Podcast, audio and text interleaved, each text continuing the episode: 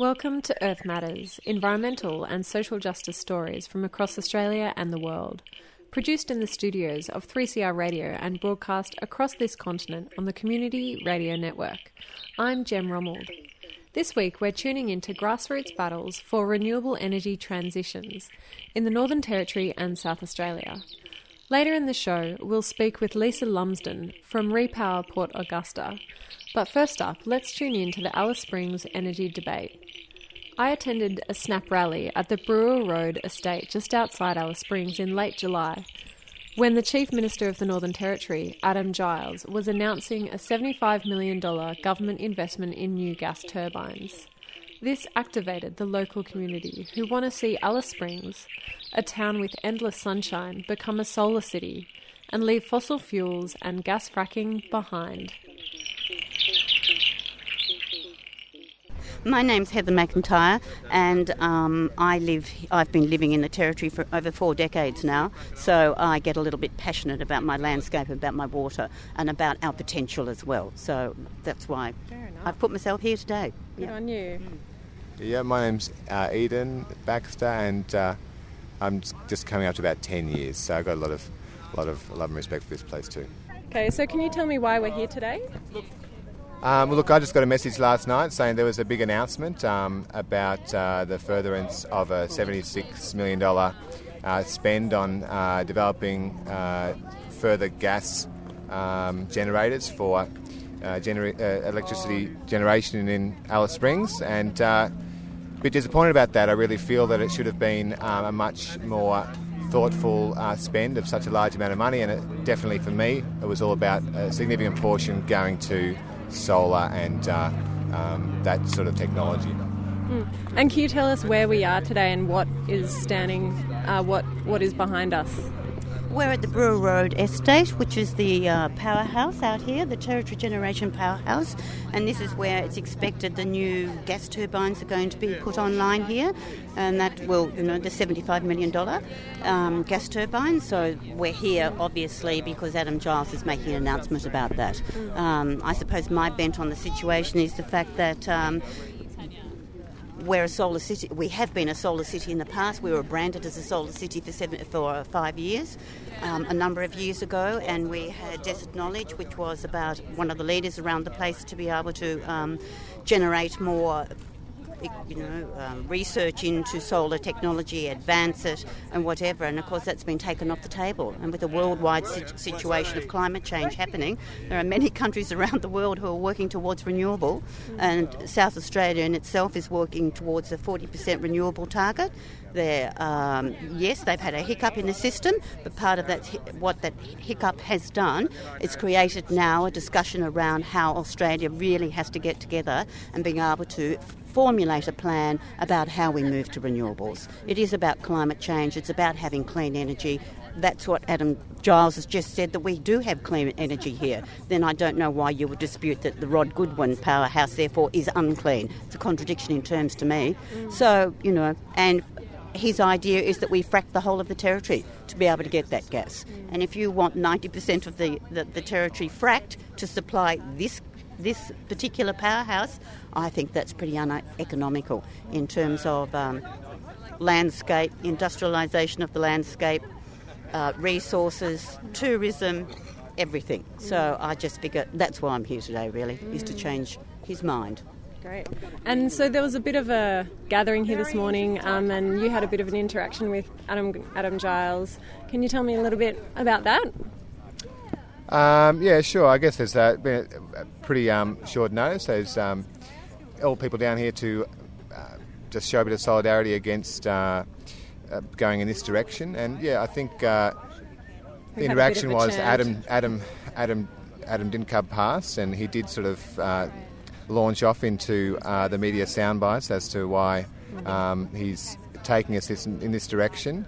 Um, uh, interestingly, he sort of quoted a few uh, debates that are occurring at a national level. We've got the um, the big uh, talk in the Australian about uh, renewal of the, the coal industry and, and, and, that direction and some cutbacks in solar energy, and uh, put it into perspective with uh, South Australia. And look, these are absolutely critically contested arguments about the future viability of our energy networks and how we make our energy work in this country.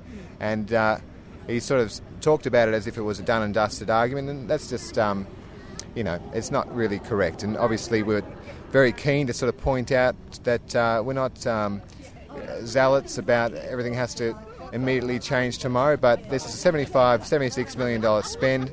It's tied right into a massive big uh, policy push to try and open up fracking in the territory and um, totally contradict the identity and the existing industry that we've got.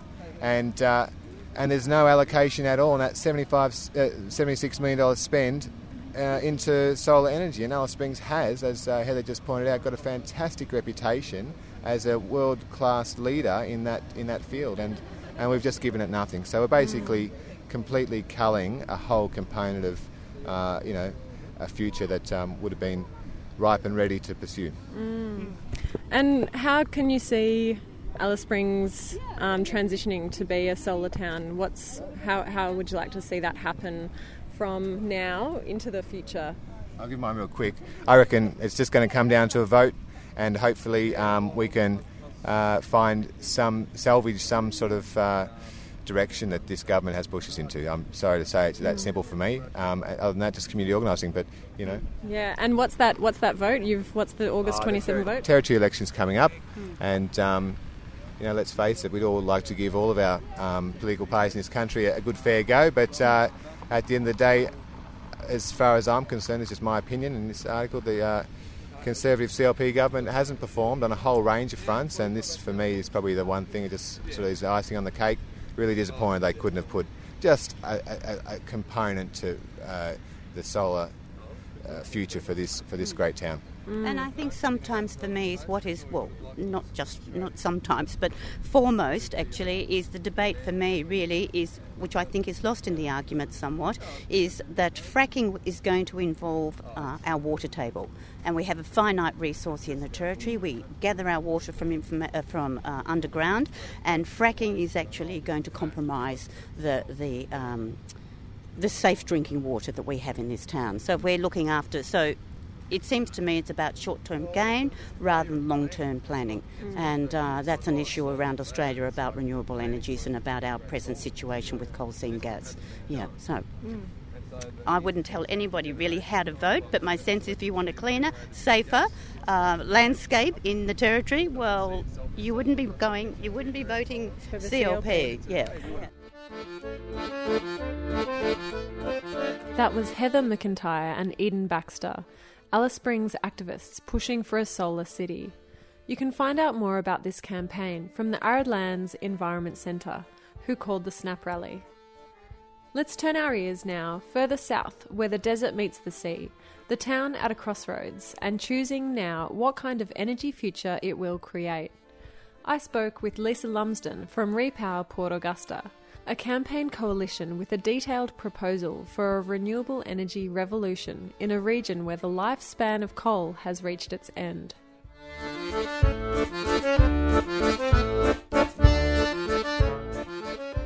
Now, if you can please start by explaining a bit about what Repower Port Augusta is. Yeah, Repower Port Augusta is a campaign um, run by volunteers here in Port Augusta and um, affiliate environmental and um, union groups around South Australia. Um, and initially, we, we formed about five years ago seeking to transition our coal fired power station here in Port Augusta to a solar thermal power station. Um, we wanted to see a smooth transition from uh, coal phasing out and into directly into a solar thermal power station. However, um, we haven't been able to achieve that, and the uh, coal fired power station has actually closed before we've been able to get a solar thermal power station up.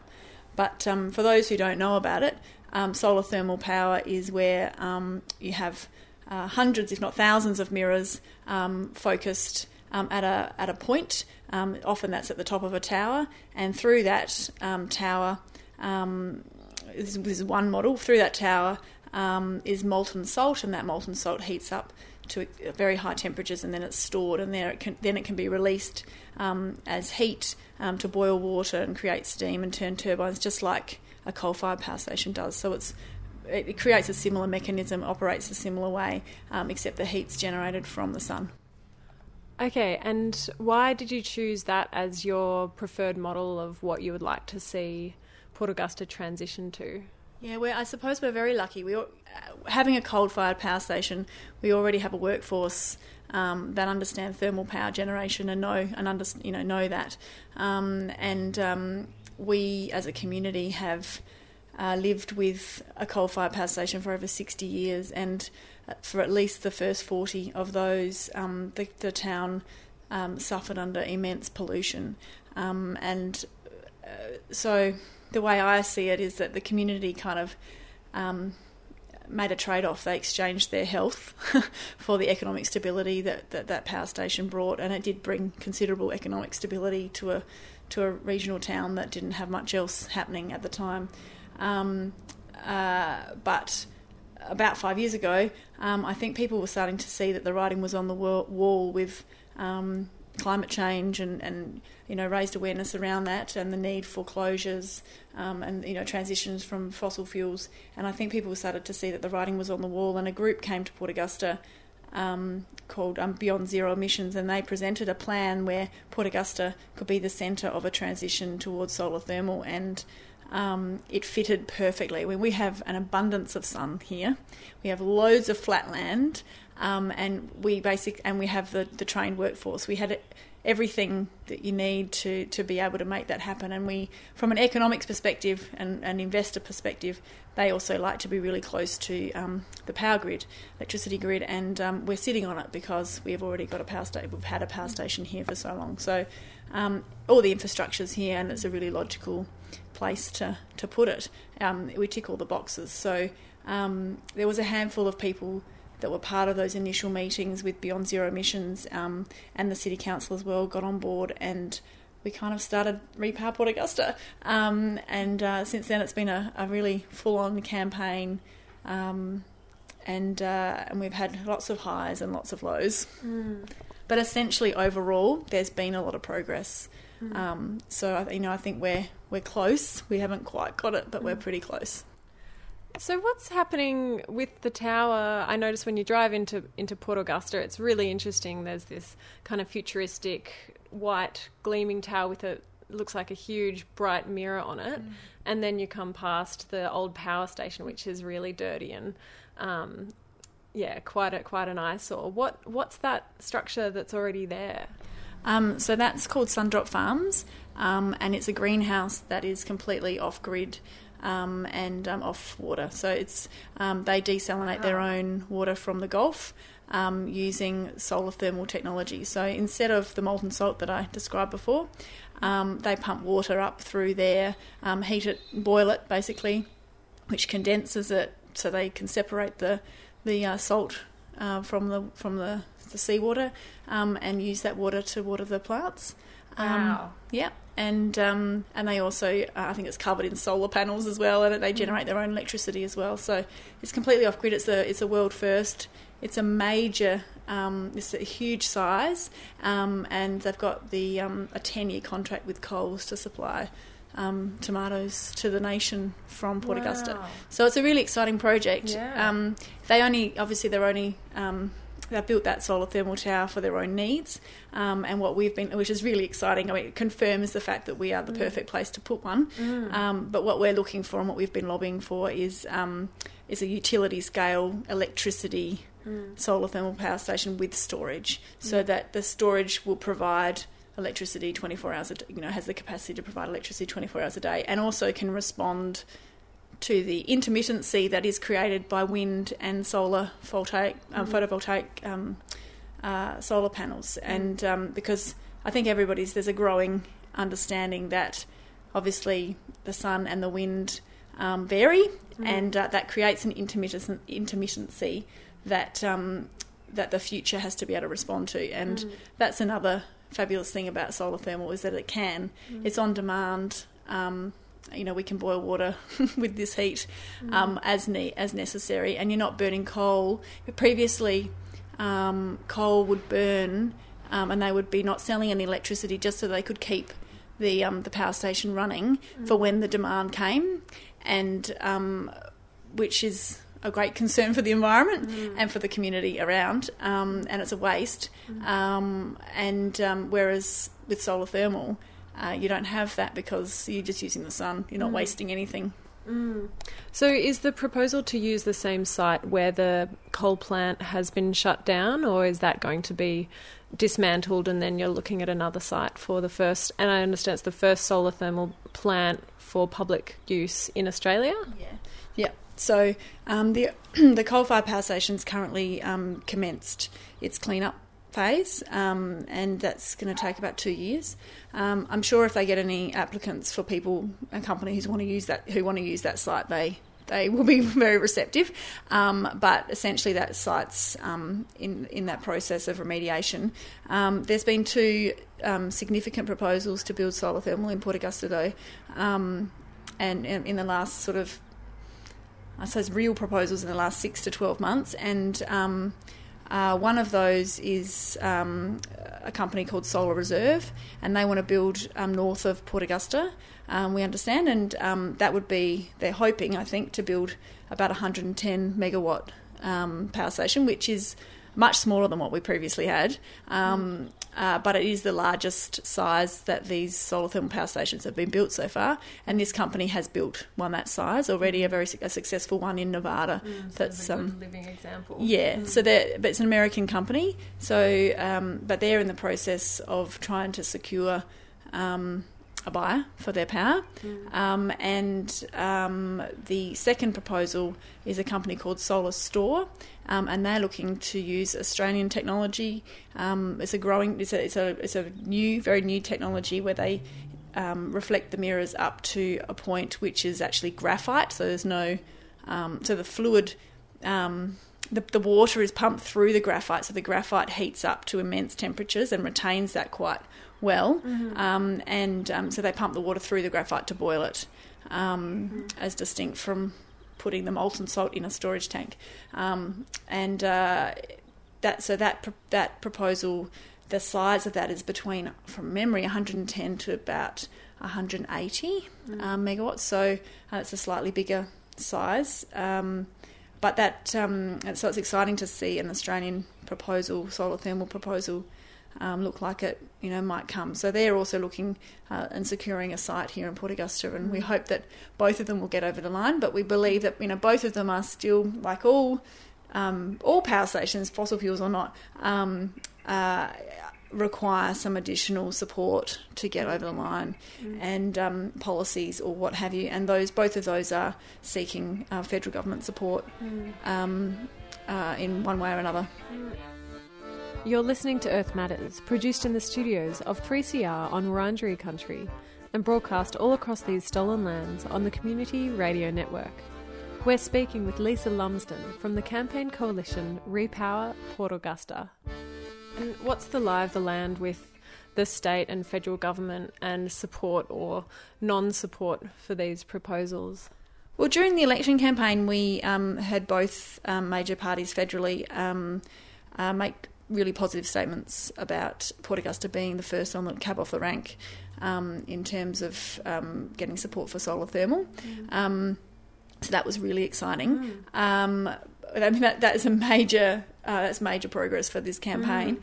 Um, however, we still haven't seen that happen, and we've seen we've seen um, the state government um, uh, in December last year put out an expression of interest uh, for people low carbon um, new low carbon um, provi- energy providers um, to supply their power needs, the government power needs. So they're using their their power to purchase um, to try and lift um, the economy and lift the the, um, the growth of renewables.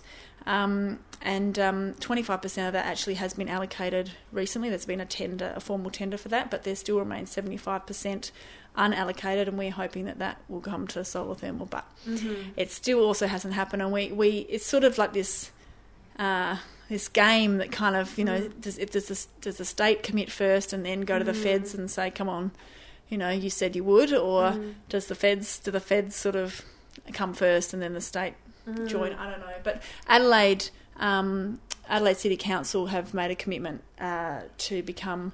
Uh, they want to become the first um, uh, state in the world to be 100% renewable, and wow. um, they're on track. Sorry, first city, sorry, major Yeah. city, capital city, um, and they're well on track to working out how they're going to do that. And we hope that they will collaborate with the with the state government, Mm. um, and uh, we hope to see some benefits up here. But we know we Mm. we are a um, we are so lucky up here. uh, I think at the moment we, when we're going through, don't get me wrong, we are going through really rough times. Mm. We've got massive high uh, high unemployment. We have even higher youth unemployment um, and even higher um, Aboriginal unemployment.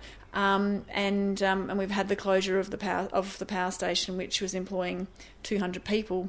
Um, uh, and. And the and the Leigh Creek coal mine a few hundred kilometres up as The- well. Yeah, so that was feeding in as well, and that had about 200 people as well. So there's been massive job losses, significant job losses um, um, in the region. However, I think whilst there's been a gap, and I wish there hadn't been a gap in terms of the transition to renewables, I think it's coming. And um, one of the indicators for that is the Sundrop Farms project that we discussed, but also um, a couple of weeks ago, the um, a company called DP Energy um, had planning approval granted from the state government to build a wind solar PV farm at the entrance just south of Port Augusta. Um, and so that's um, going to be 59 wind turbines um, and a massive solar array. Um, and that's they're just looking for funding now, but mm. apparently they're being inundated with with offers. So Wow. um, I, I don't have any doubt then that Yeah. that, that we, we were seeing that, and so the entrance to Port Augusta from the south mm. will be quite an impressive statement. Yeah. you you know you will drive into Port Augusta, and you mm. will drive through. Basically, there will be wind turbines on both sides. You you know there will be a a tunnel of wind turbines, and then you'll see this glowing solar thermal tower from Sundrop Farms. And we hope that if we get the other two projects up, major projects up, off in the distance, you'll see another glowing, as well as the Flinders Ranges, as well as the Flinders Ranges as a backdrop. So um, it'll be, you know, we, we have been talking for quite a long time now um, that we are we are blessed here with our geography. Um, we have everything that we need to become the renewable energy hub of Australia, and we are going for it as hard as we can. Um, Council is, um, our Repower Port Augusta group is, um, and um, the community is is right behind it. So um, it's it's a uh, it still seems to be a slog, um, which um, is always a bit exhausting. but um, but I think overall we are we are making good headway, um, and I think the um, the number of the amount of interest that we're getting uh, from from Australia, but also internationally about about Port Augusta, um, uh, tells us that. It's it sounds like all the ducks are slowly getting in a row. I'm wondering what the feeling is in, in town with the local community. Are there any sort of obstacles there, or, or are there any voices that are um, calling for a, another coal plant? Is there anyone who seems to be opposed to this renewable energy future? not not that I've met. Um, everybody that I speak to is encouraging of that. I think everybody could see that the writing was on the wall for um, the power station. It's been, I think, for someone told me that um, a lady whose husband worked at Leigh Creek, you know, for 10 or 15 years they've been anticipating that the Leigh Creek was going to run out of coal. Um, now, it didn't run out of coal, um, and even up until the day before uh, the the company Alinta announced that they were closing, um, they were saying they'd be open till 2030. So it was um, it was really market forces that um, that really pushed them out, and I think that's because of the um, that, that inability I mentioned before to respond to the intermittency um, created by wind and solar PV, um, and um, so I think the community, I think the community have always sort of anticipated it wouldn't go forever. Um, we would have very much liked a smooth transition.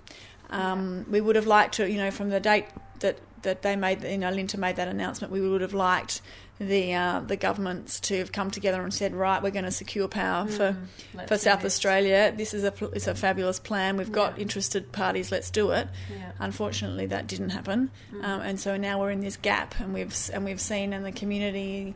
Um, you know, we've watched at least thirty families, leave, young families, leave town to seek work um, elsewhere, um, uh, due you know during the, the period towards the close leading up to the closure, um, and um, there's quite a few people still hanging around, see, hoping and s waiting to see what happens. And um, you know, we've got Arrium, the the steelworks, you know, only 45 minutes drive away in Whyalla, who are also suffering, um, and uh, you know that's going to crucify that town. So. In many ways, we as a community think that yes, we're going through a, a, a massive low, mm. but at least we have some things and some, some hope on the horizon mm, um, compared to other communities. Mm. So that that's generally the view that I that I tend to hear. So, is there anything that our listeners can do to help kick along the campaign or anything coming up? Certainly, I mean, people can um, check out the website, but they certainly can. Um, we always are looking for people um, to to contact their local member, and um, by writing a letter or email or giving them a phone call. And I I realised that really their job is to listen and hear people's concerns and people's views, and um, and that uh, we, it's our job to make them heard, and um, and we we can't just complain about it without actually telling them. We have to get on it and actually, you know, front up and actually put our views and our points points in there. And Port Augusta.